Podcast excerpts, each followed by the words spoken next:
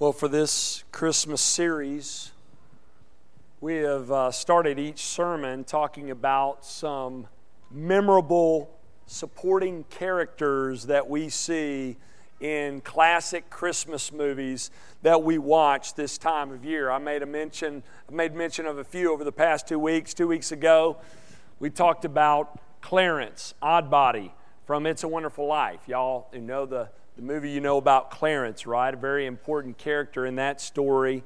Uh, we talked about the, uh, that's not Clarence, by the way. We'll talk about him in a moment. Y'all that know the story know that as well. Uh, we talked about the uh, spirits of uh, Dickens' Christmas Carol last week. We talked about the Whos in Whoville. But today I want to change it up a little bit, as you can see, and talk about some supporting characters who were villains in well known Christmas stories that, that the well known Christmas movies that we watch each and every year, like this guy here, Mr. Potter, right? Y'all remember him who know the story of It's a Wonderful Life? He is an awful character in that story, but a very, very important character. And uh, we looked at these two guys last week. Look at the next one here. We got, we got Harry and Marv, right? And uh, they, they try to come off as being ferocious villains, but, but we know what happens when uh, they fall into the hands of a child. Kevin, uh, they, they endure some very, very excruciatingly painful things. But these classic villains, they help make these Christmas stories what they are as well, right? Well, if you have your Bibles, turned to Matthew chapter 2. Today we're going to focus in on some real villains in the Christmas story. We're going to be camping out in verses 1 through 12 this morning. We have been uh, looking at some, some key players over the, the, the past couple of weeks in God's Christmas story. Two weeks ago, we talked about an unlikely priest, an obscure virgin woman, and an important messenger of the Lord from Luke chapter 1. Last week, we looked at the first witnesses and messengers for the Messiah the story of the, the shepherd and the angels, right, in Luke chapter 2. And today we're going to focus on a few villains of this story and some worshipful wise men as well in Matthew chapter 2. In Matthew 2, Matthew is jumping forward in the story, of the Christmas story. This is after he tells of the birth of Jesus a few years after. As you can imagine, after this key event in a barn in Bethlehem, after the shepherds go out and begin spreading the word about the Messiah, there, there is a, a, a response that happens. Some of it positive, but some of it negative as well. And we're going to look at some of the negative responses to this child Jesus. And that should not surprise us, right? That there is a negative response. This has always been the way it is with Christ from his birth, and it's the way it is today as well. There has always been a mixed response when it comes to the Christmas story and when it comes to the person and work of the Lord Jesus Christ. So, so what we're going to do this morning is we're, we're going to take a look at these different responses. First, I want you to notice the wicked king who opposed Jesus. The first response to Jesus, the wicked king was opposed to Jesus. Look at verse 1. Matthew tells us Now, after Jesus was born in Bethlehem of Judea, in the days of Herod the king, behold, wise men from the east came to Jerusalem, saying, Where is he who has been born King of the Jews? For we saw this star when it rose and have come to worship him. When Herod the king heard this, he was troubled, and all Jerusalem with him. Now, many of y'all who are familiar with this story, you know about King Herod, right? He was not a good guy. He was an evil king. And we don't just learn about that from Scripture, but we learn about that from history as well. Extra biblical historical sources tell us that Herod was a wicked man, an evil ruler. Here's how evil he was sources tell us that he killed one of his wives and two of his sons because he was suspicious of them. He believed that they were trying to take his throne. So his paranoia and his obsession with power led him to kill his wife and his two sons. Caesar Augustus said this of Herod. He said, It's better to be one of Herod's pigs than one of his sons. How about that? To say about a dad. Meaning that pigs had a lot better chance of survival in the household of Herod.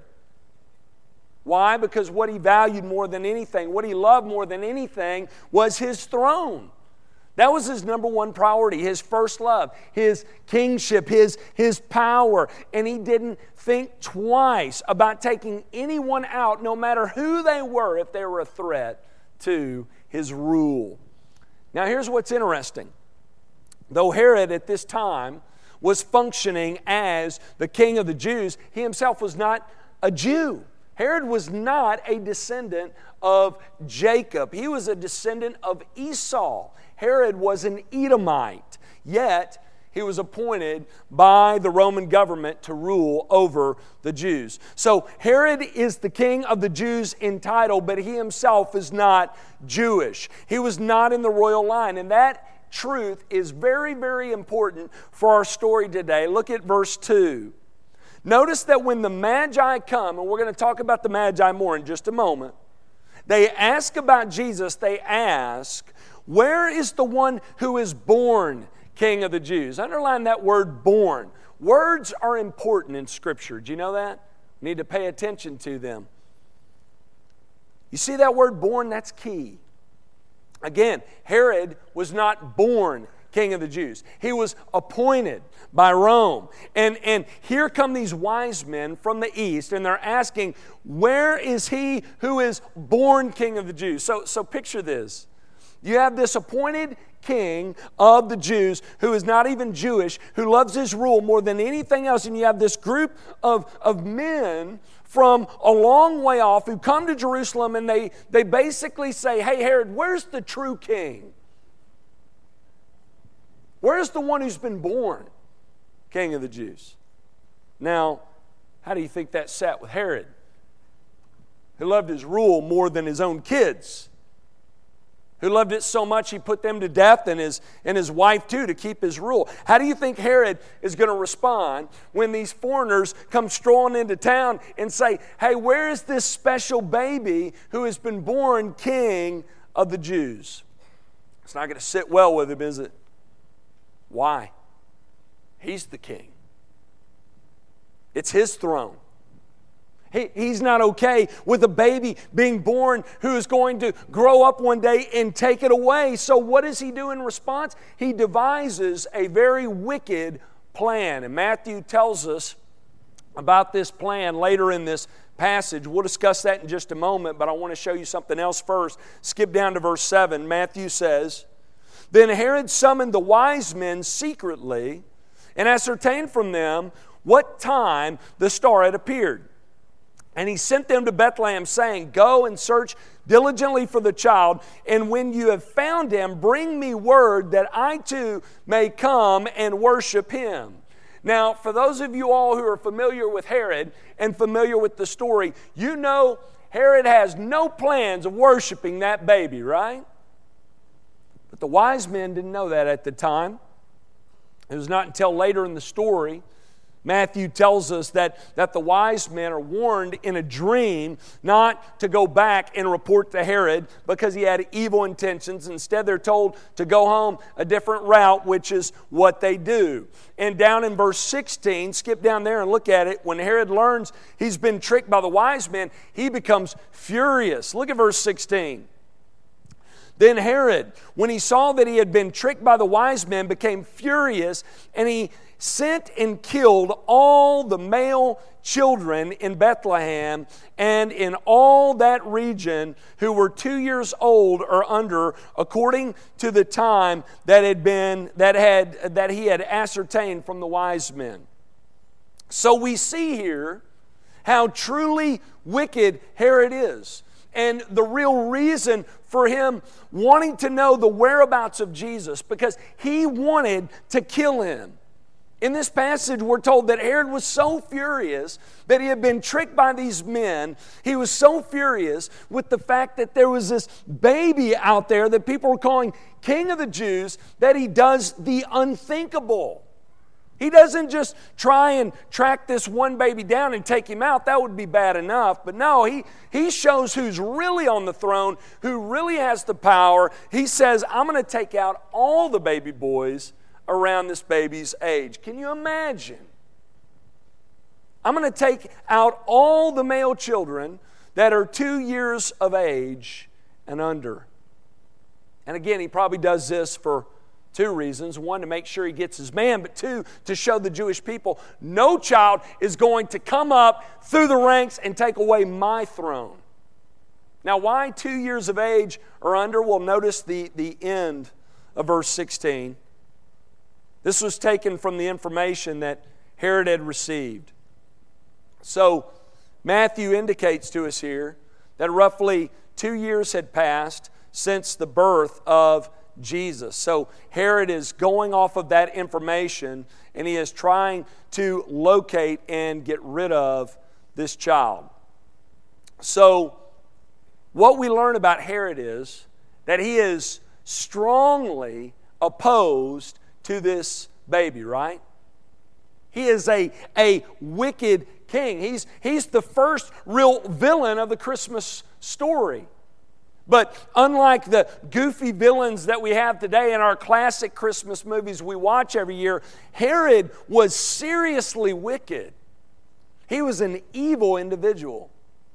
Why was Herod opposed to Jesus? Why was he opposed to this story of this miraculous conception and virgin birth? Why is he against this child who people say is born king of the Jews? Get this, this is very, very important.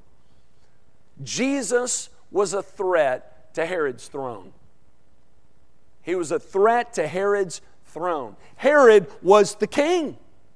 And he wanted things to stay that way. He didn't like anyone coming along who was going to threaten his rule, which is why he is opposed to Jesus. And guess what? That goes for people in our world today, and the reason why they are opposed to him as well. If many are honest, they would have to admit, I want to be the king of my life. I want to sit on my own throne. I want to be my own authority. Many don't like the idea of someone else coming in to take away their rule, which is why they're opposed to Jesus, because when He comes, He comes as King. He comes to rule in our hearts and lives. That's what He calls for. That's why He came. He came to be Lord of your life and mine and requires nothing less than us bowing our knee to Him and surrendering our lives and giving it up and over to Him. That's what Christ calls for. Scripture is clear. There's only one of two responses to Him, only one of two ways to take Jesus. You either worship Him and follow Him and serve Him as King, you make Him your Lord, or you reject Him. One of two ways to take Him. What's your response to Jesus going to be today? Have you responded to Him? Have you made Him Lord of your life? Have you gotten up off the throne, your little throne in the kingdom of self, and have you bowed the knee to King Jesus? Have you made Him your Lord? That's why He came. That's what Christmas is all about. If not, I pray you would today. That's the proper way to respond this time of year. That's the proper way to respond to this message. Make Christ Lord. So that's the first villain we look at in this story. You have the wicked king who rejected Jesus. Notice the second group in this passage. Matthew shows us that there was also a group of people who were unresponsive, uninterested, and indifferent to Jesus. And get this it's the religious people of all people the religious leaders, the priests, the teachers, the scribes. So, in addition to the wicked king who rejected Jesus, you have the indifferent religious leaders who did not care one way or another. They were indifferent to Jesus. Think about what we have here. Think about this. We have Herod in Jerusalem and the wise men travel first to Jerusalem. They don't go immediately to Bethlehem, they go to Jerusalem first. They go to Herod, they say, Hey, we, we've heard about this baby who has been born king of the Jews. Can you tell us about him, where we can find him? Can you tell us where he is? Herod doesn't know, but he wants to. So he says, I'll bring in some religious leaders and see if they know. And, and they do know the whereabouts of the Messiah. Look at Matthew chapter 2, beginning in verse 4. And assembling all the chief priests and scribes of the people, he gathers them all in he inquired of them where the Christ was to be born. They told him, In Bethlehem of Judea, for so it is written by the prophet, And you, O Bethlehem, in the land of Judah, are by no means least among the rulers of Judah, for from you shall come a ruler who will shepherd my people, Israel. So Herod calls in the religious people. He calls for them all chief priests, scribes, everybody. He asks them, Do you know about this? Do you have information on this? And notice the answer they give. They know their Bible, right? They quote Micah. Micah 5 2 says, it tells about the whereabouts of Jesus, that he is to be born in Bethlehem.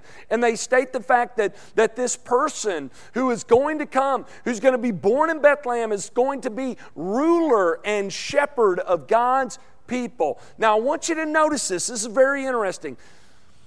These religious people knew where this baby was to be born, they knew the town. Verse 6 it's Bethlehem. These religious leaders, they knew God's word. They were aware of the fact that there is this special baby to be born to born in Bethlehem. And guess how far Bethlehem is from Jerusalem? Six miles. Six miles away. What are they doing? You have to think. Then, after, after two years, they have heard the rumors that were spreading about what happened with the shepherds and the fulfillment of Micah 5. We know that they made it known, and even if they didn't know, they knew now because the Magi was there. Yet they don't ever go check it out, do they? They're just hanging out in Jerusalem, completely indifferent about the goings on in Bethlehem, sharing with this evil king about this prophecy of the birthplace of the Messiah. You have this incredible event that has taken place that shepherds and others have witnessed and have shared throughout the land. You have these religious leaders sitting in Jerusalem, six miles away, doing absolutely, positively nothing indifferent about the news. Probably well aware of the rumors, if not, they were now. With the appearance of these magi, they knew their scripture about the baby to be born in Bethlehem, yet they are completely indifferent. Look at verse 3. Matthew says, When Herod the king heard this, the news about Jesus, he was troubled, and all Jerusalem with him. Again, let's keep in mind what's happening here. The wise men have come from the east, and they, they come to Herod and say, Herod, we hear that there's been someone who's come who is, who is born king of the Jews. When Herod heard this, he was troubled. And then notice at the end of verse 3 all of Jerusalem with him was troubled. Now, why would all of Jerusalem with Herod be troubled? I mean, we knew why Herod was troubled, right? He, he was opposed to Jesus because Jesus was a threat to his throne. But why all of Jerusalem, including these religious leaders? Well, well, here's why. I believe it's because Herod is like mama. Let me explain what I mean. Y'all know the phrase, if mama ain't happy, what? Ain't nobody happy. Same goes for Herod. If Herod ain't happy, there ain't nobody going to be happy. If Herod's trouble, we're all in trouble. That's what they were thinking, and they were right. Herod was a wicked king. They wanted him happy, so nothing bad would happen. He got upset, and guess what? Something bad happened. The two year old boys died in that area and under. They were killed, put to death. They didn't want Herod upset. They feared man more than they feared God. If they feared God, they would have at least gone to check it out, right? But they feared what man could do more than fearing God revering him. They didn't want anything radical to occur because they wanted Herod to be happy. So think about it. God is sending them a deliverer. He was sending the Jews their king. And you have these religious leaders in Jerusalem telling Herod whatever he needed to know, trying not to rock the boat in any way. They probably wanted life to remain right like it was, even though it could have been worlds better with Christ, right? They would rather have Herod happy and be a bit oppressed than to have someone new come in and have life as they know it disrupted. And I believe their mentality was similar to the Jews in the wilderness in the Old Testament. Remember, they were being oppressed by Pharaoh in Egypt, and God miraculously delivered them out of slavery and bondage, and they get out into the wilderness, and God is leading them through His man Moses, and the journey gets difficult, and they begin to turn their hearts and their sights back towards slavery. Rather than to follow God by following His man and being obedient. They basically say, We would rather be slaves in Egypt than to be out here. That's the attitude. Many of the religious leaders during Jesus' earthly ministry, they didn't want their boat rocked. This time, we don't get the sense that they were opposed to Jesus just yet, openly opposed to him. They were opposed by being indifferent, but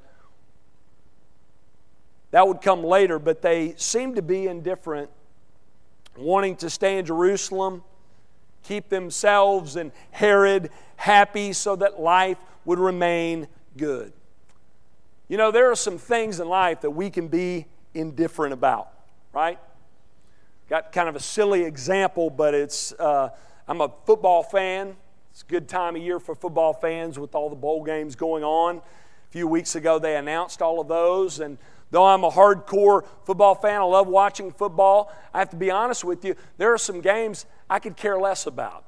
Uh, one was played yesterday in Orlando, Florida. It was the, the AutoNation Cure Bowl, and it's uh, Western Kentucky versus Georgia State. And I think Georgia State won, I think. I, I just looked it up because I wanted to make sure it was played yesterday because I, didn't, I couldn't remember. But I'm indifferent toward that game. I mean, they could have canceled that game yesterday and I wouldn't have lost a, a bit of sleep over it. Okay? There are some things that we can be indifferent about, things we should be indifferent about, things we're not that we should be, right? Some things we take too seriously that we shouldn't. But there are other things that, that we, should, we should never be indifferent about. Like, for example, if someone were to attack someone in my family, I'm not just going to say, whatever, you know. You'd be shocked if I was that way, right? Believers, we cannot be indifferent when it comes to Jesus. You cannot come away from a guy like Jesus and say, you know what? I don't really feel one way or another about him. You can't do that.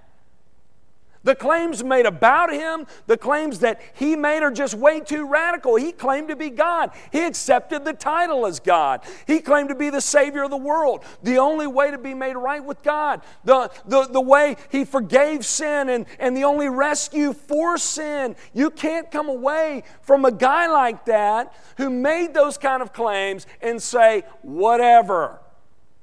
I'm indifferent couldn't care one way or another. You can't do that.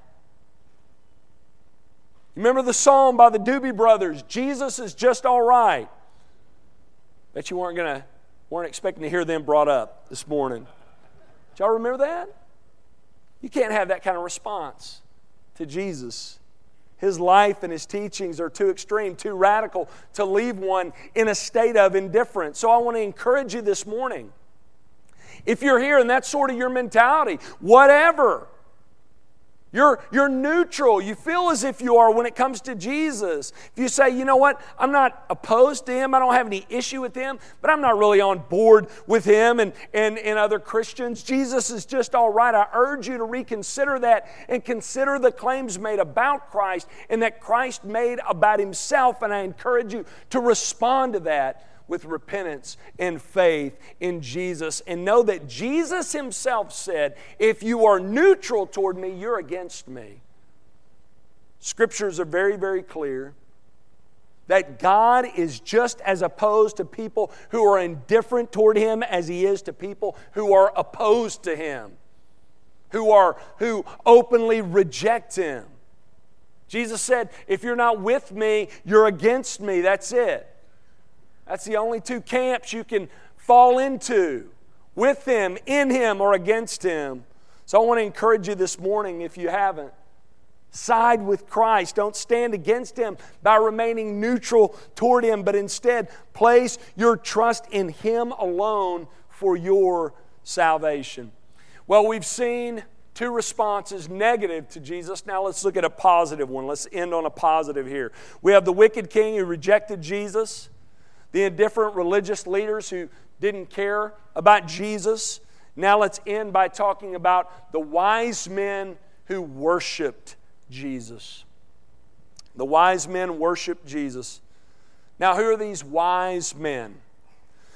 Well, we've talked a bit about them already. I'll give you a, a little background. Uh, you can do some more study this week. I would encourage you to do that on, on the background of these guys. Some translators refer to them as magi, others as wise men. The Greek word is magoi, which literally translated means magicians. They were known to be magicians, astrologers, dream interpreters, which is why in some translations they're just referred to as, as wise men. And they're the ones in this story who stir this whole thing up, right? Verse 1, we're told they come from the east. Many believe that to be Persia. We don't know for sure. Tradition says there were three because there were three gifts that were brought, but we don't know that either. There, we, knew, we know there was more than one. There could have been two, could have been more than that, 10 or more. We don't know for sure. But the main point is this look at how they respond. Look at Matthew chapter 2, verses 9 through 12. Matthew tells us this After listening to the king, they went on their way. And behold, the star that they had seen when it rose went before them until it came to rest over the place where the child was. And when they saw the star, they rejoiced exceedingly with great joy. And going into the house, they saw the child with Mary, his mother, and they fell down and worshiped him. Then, opening their treasures, they offered him gifts gold and frankincense and myrrh.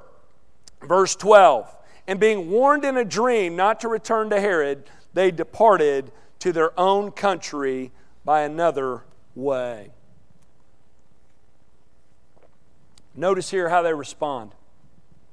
Verse 10 says they were overjoyed. Verse 11, they bowed down and worshiped him and brought him gifts. Verse 12, they responded to God and protected the child. When they're told in the dream not to return to Herod, they respond by going home another way. Notice their response. They, they sought Jesus. They, they give to him. They respond to him. They worship him. Listen, I want you to get this. This is so key. There is great irony in this story. The irony is this the people who are closest to Jesus are opposed to him, and the ones who are furthest away are the ones who come to worship him. You see, the religious leaders in this day were very, very close to Jesus, both in terms of proximity and in, in, in terms of their beliefs religiously. They're about six miles away. They were Jewish like Jesus, very close to him in this way. They were descendants of Abraham. They, like Jesus, knew God's word, claimed to be followers of the one true and living God. They were, they were very close to him in this way. And yet, the irony is, you have these wise men who are a world away from Jesus in proximity and completely different from him religiously. They're magicians and astrologers, yet they're the ones who come and bow before Jesus and worship him. Very, very clear and simple application to be made here by us. I'm well aware in both services there are people who come on occasion, maybe Sunday after Sunday, who don't know Jesus. Some who come here every week who are lost.